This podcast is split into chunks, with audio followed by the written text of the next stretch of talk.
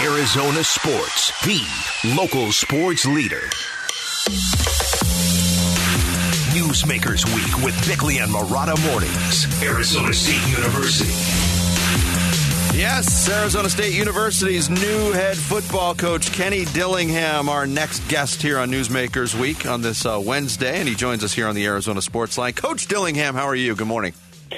I'm doing great. I'm doing great. How about yourself? Doing well. Um, I looked it up 88 days on the job, so not quite that 90 day mark. You have been a busy man. Uh, how would you sum up your first 88 days on, on the job? And I know you said in your introductory press conference uh, several occasions, activate the valley. I think uh, you're, you're well on the way to doing that. Yeah, I mean, I would sum it up as relationships.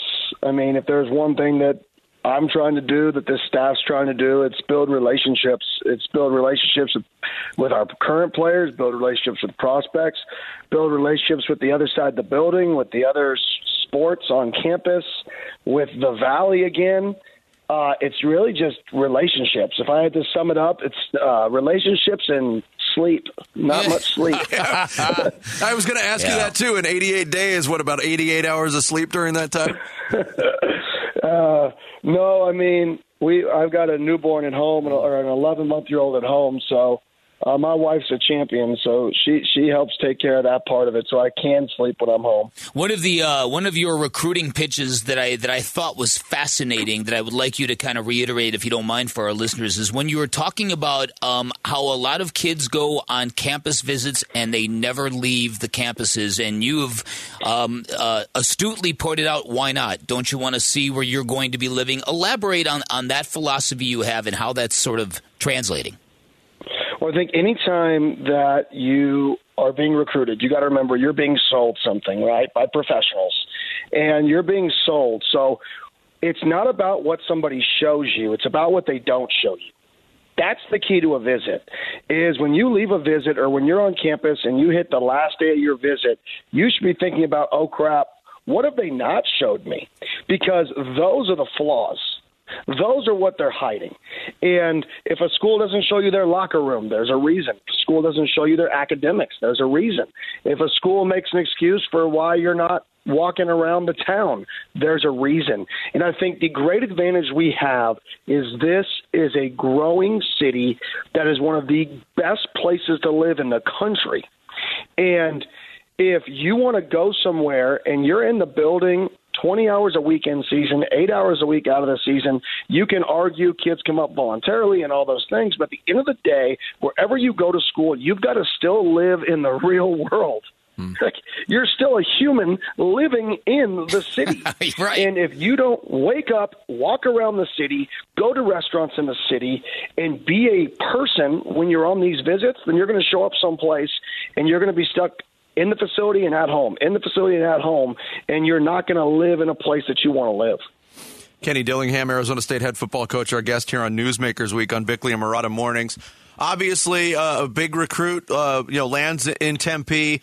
Jaden Rashada, and a lot was made of his recruitment, as we all know, and it was a long and complicated process. And you know, uh, it, pretty much everything I read, Coach, was about you know from, from Jaden and his family side of things. From your side of things, can you tell us a little bit more in detail, like how Jaden ended up in Tempe as part of your class? Uh, yeah, I would say honesty and relationships. I mean, I've had a relationship with Jaden for two, you know, going on three years, uh, and you know, there was a time where I said, you know what, this isn't going to work, Jaden, and we went our separate ways at a different school, but it was a respectful way. Uh-huh. And it wasn't anything negative. It was just the way college football was trending.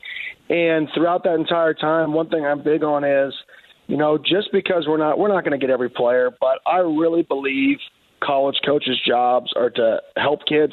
I know that's kind of lost in this billion dollar industry that people think that matters. I still think that matters. I still think that's my number one job is to help kids be successful.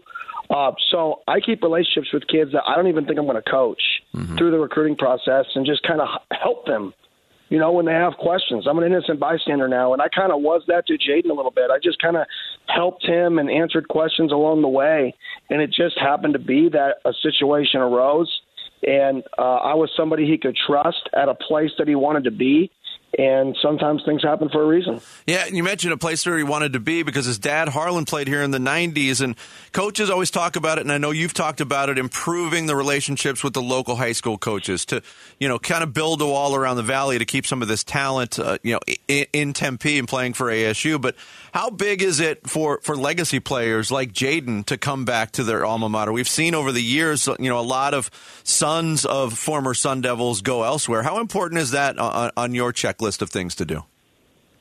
Oh, it's huge. I mean, my my whole goal here is I say the valley because the valley is where we live mm-hmm. and I was born and raised here. I was born and raised a fan, so I have a little bit of passion behind it. But my goal is to bring people into this building who want to be Sun Devils. Like not we're recruited to be Sun Devils. Not we're told that we're going to score this amount of points and be a pro style offense that plays fast and our defense is going to play up the field and play aggressively and attack. I don't want you to come here because of that. I want you to wake up and say, man, I've always watched ASU football. Whether you're a legacy, whether you're from here, I want people who walk into this building and are passionate about this place, just like I'm passionate about this place. Whether you're from here, whether you're from Texas, whether you're from California, whether you're an alumni uh, son or daughter, and you're passionate about this place, that's what I'm trying to build this on. I would hope that happens in the Valley, and I hope there's kids in the Valley that say, man, I did grow up coming to games. I want to be a part of the change. I want to be a part of something special. But I'm not going to force a kid that's even from here if he's not passionate about this place, mm-hmm. that's not what I'm looking for. I'm looking for people passionate about ASU football. Love that. All right, and I also know that you're looking for fans to feel the same way about your program. One of the beauties of your hire is you don't need any institutional training. You know what the Valley's about, you know what the school and the program's about. You also know we've evolved into a major professional sports town. It's hard for a college team to get its due out here. How are you going to pull this off? How are you going to get people energized, engaged to the point where they're blowing off whatever whatever else they had planned on a Saturday to come watch your team play football? Well, I think the key is goes back to relationships. The difference, this is where people get lost. People get lost because college football is a big business, right? You forget college football is about relationships. If I have a son or daughter, right, I am looking for somebody to be my somebody my son or daughter looks up to. Point blank.